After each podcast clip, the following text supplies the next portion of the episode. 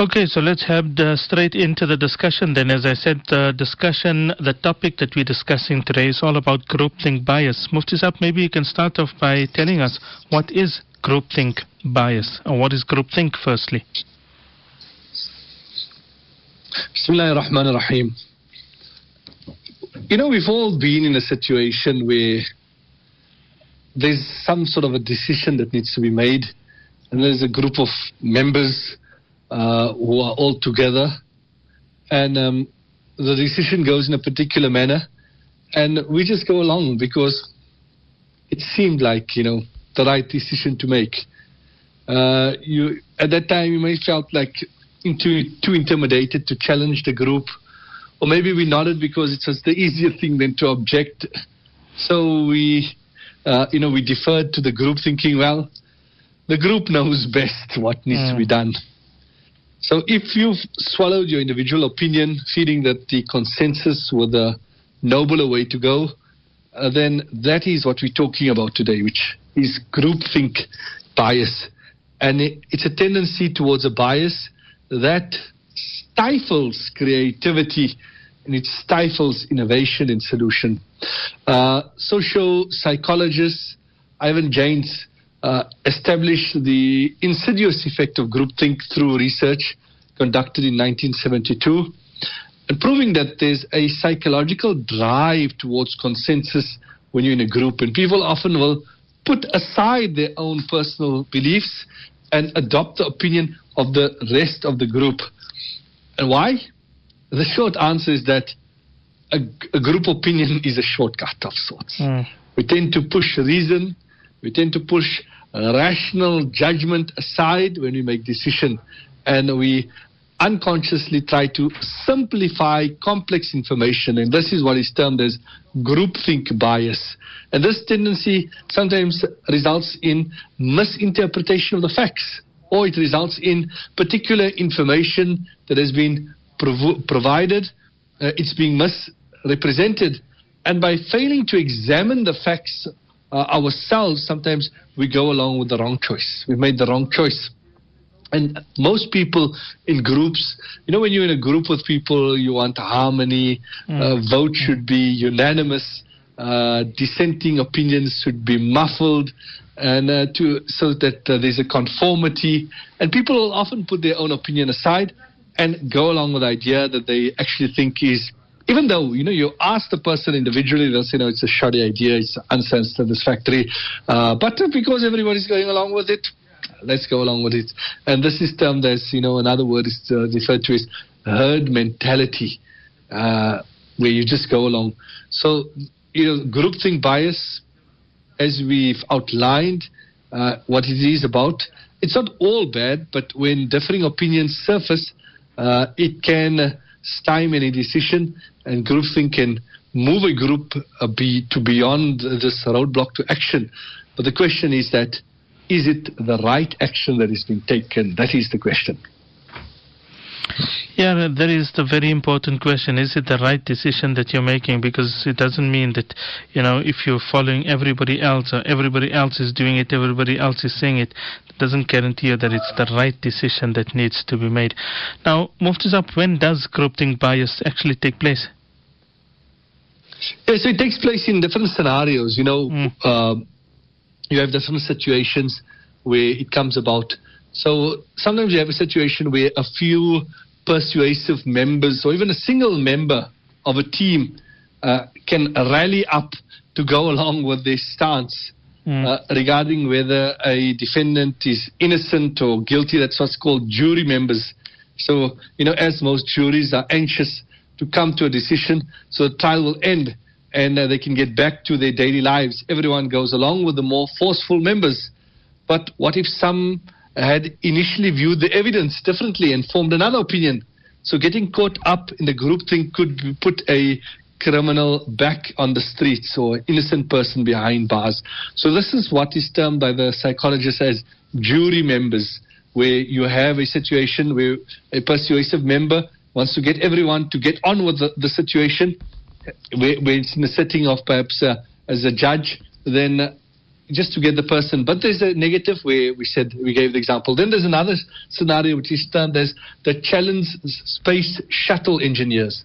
The Challenge Space Shuttle Engineers. And this is, makes reference to a particular incident that a number of years was spent building the Challenger Space Shuttle. And engineers who examined the shuttle a few months before it launched on January 28, 1986, the engineers who examined it realized that there were faulty parts. But instead of reporting that, you know, there's problems here, we can't go ahead, they just allowed the launch to proceed. And this was to avoid negative press that they failed in their mission of preparing the thing. And what happened? The Challenger Space Shuttle took off. 73 seconds after liftoff, it exploded over the Atlantic Ocean, and 7 people died on board. So, you know, they just went ahead for the sake of avoiding negative publicity. So that is the second type of a scenario. So we spoke about the jury members. We spoke about the Challenge Space Shuttle Engineers. Another example is what you have is board of directors. You're in a board meeting, which most board members prefer a unanimous vote. Members with dissenting opinions may go along with the majority simply to keep the agenda moving along on schedule so we can finish up on time. And some may even exert pressure so that, hey, just keep that opinion, let's move on. Mm-hmm. And later, if the decision has a negative consequences, the meeting minutes will show that, no, but everybody was in favor of it. No one can be singled out and say, no, this person should be kept accountable because everybody went along with the decision. So that is termed as the board of directors category. Then you have the marketing meetings when there's one boss or key decision maker who has a strong opinion. And in an instance like that, it's easier and perhaps safer for him or her or for her underlings or, you know, those beyond to just nod and say yes and go along with the decision, regardless of their own understanding of the advertising campaign or whatever it is. And revenue can be lost and the quarter may be lackluster as a result. So that is another scenario. Then a fifth scenario is what is termed as the medical research teams, that groupthink bias could have a detrimental effect if medical researchers choose to overlook critical data that point to less than favorable results. And in particular in this, you have the pharmaceutical companies who try to demonstrate that a drug is both safe and effective, are pressured to bring the drug to the market as quickly as possible to turn the product into profit. So these are, you know, examples where there may be a possible dissenting voice in various settings and how that gets pushed away, whether it is in the boardroom, whether it is in the marketing field, whether it is in the research field, whether it is, you know, as a judge giving a decision or it's engineers. You have that, you know, drive to push the decision through so that, you know, things get on and that there's no stumbling blocks. That most definitely does become very concerning when things are done in that way. But now, how to uncover evidence of groupthink? Yes, now, groupthink is mostly likely to play out in a situation where there is a time crunch. That's one. Or a cost factor. That's two. Or a power differential, you know, where there's issues of power. So, as people are more inclined to want to keep the peace than to offer opposing opinions or evidence. So those are the situations where it comes, where people are pushing for time, there is a crunch, there's a cost factor, so you want to push things through to get the cost down, things like that. And in those instances, you find that they will defer to the group to skirt circumstances in which speaking up could pose a real threat to their own livelihood. If you speak up, you lose your job, or you may, you know, things like that. So then we as humans, as social beings, we tend to just conform with the group and therefore disregard or fail to share doubts that we don't understand apart from the group's unity. And we don't want the objection we share to make others treat us as outcasts. And for that reason, groupthink more often comes into play amongst more bonded groups where things then, the decision gets taken and it gets pushed through and it goes, everyone goes along with it. Jazakallah for that, Mufti Sahib. What are the results of groupthink? Yes, now this is the important thing when you understand that, you know, in these times when we face so many seemingly insurmountable problems, we need innovative ideas, we need innovative solutions more than ever. And with groupthink, you know, guiding our problem-solving discussions, causing group members to almost like what you could term self-center themselves, or to just go along with the the loudest voice. So what happens is we don't allow our best thinking to take root. And the cost of groupthink in terms of, you know, dampening new and original, not to mention accurate thinking, leads to mediocrity. It leads to poor problem solving. And essential information is ignored in deference to consensus. And further, genuinely helpful solutions may not be considered because they provoke resistance. So groupthink often promotes the status quo. Just leave things as they are. Just leave things, rather than allowing and incorporating diverse and divergent points of view. And sidelining the perspective of those, you know, that is one of the things that as a result of groupthink, we sideline the perspective of those who tend to be marginalized, and only perpetuates old assumptions and outmoded ways of thinking. And a damaging aspect of groupthink bias is that we allow ourselves to get swept up to in whichever way the group is leaning towards or tending towards, and that then results in us losing confidence in our own ideas. And as worse, groupthink allows us to be, you know, then what happens is you become mentally lazy. And when you become mentally lazy, we behave like brainless zombies, feeble at devoting our thoughts to our deeds, and just go along. And this is sometimes, you know, leads into our discussion of complacency that we had a couple of weeks ago, where then you have the issue of complacency setting along. So these are the negative impact of groupthink, where, you know, we then lose that innovativeness, we lose that ability to solve problems in an innovative way. We succumb to mediocrity, poor problem-solving skills, and those are the negative consequences of groupthink. And the final question, Mufti Sahib, how then to avoid groupthink? Yeah, that is the million-dollar question, how to avoid it. You know, in a group setting, you have a group of people. What do you do in that? So one thing you could do is ask someone to be devil's advocate, you know.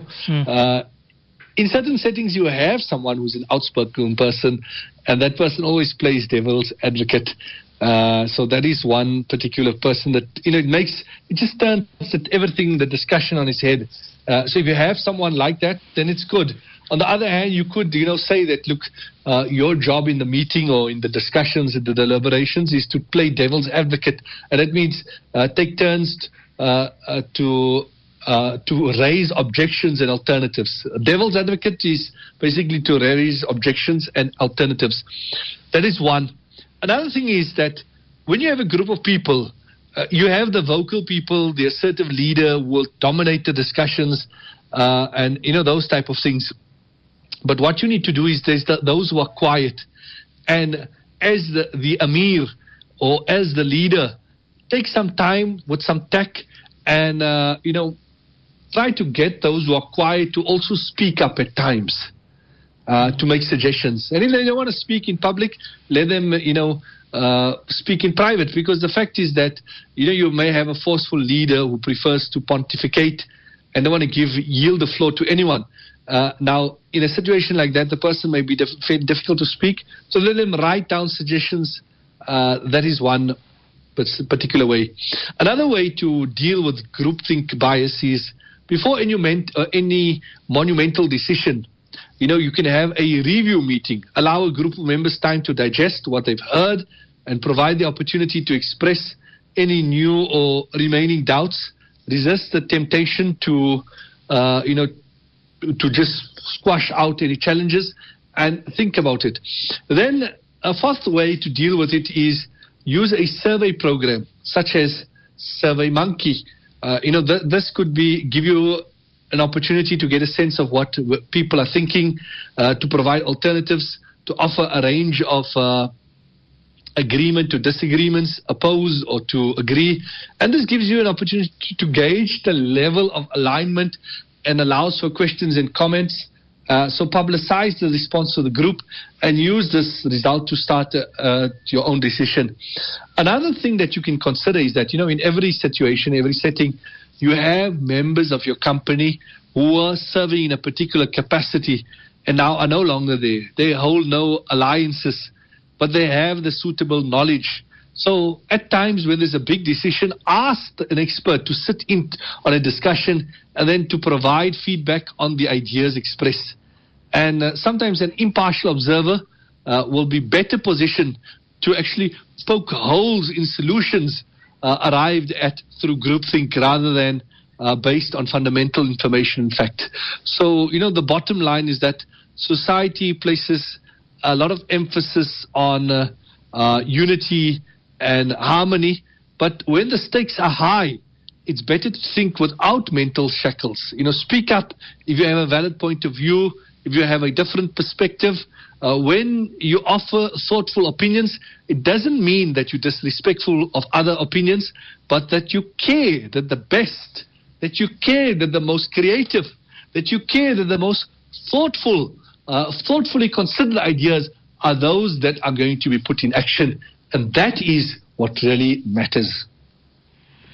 Most certainly, that is definitely what really matters. You know, the fact that you are able to contribute positively to your company, to the work, to the project that they are doing, that is what matters the most. And in whichever way you can do it, whichever other means you need to adopt in order to do it, that is what you got to do.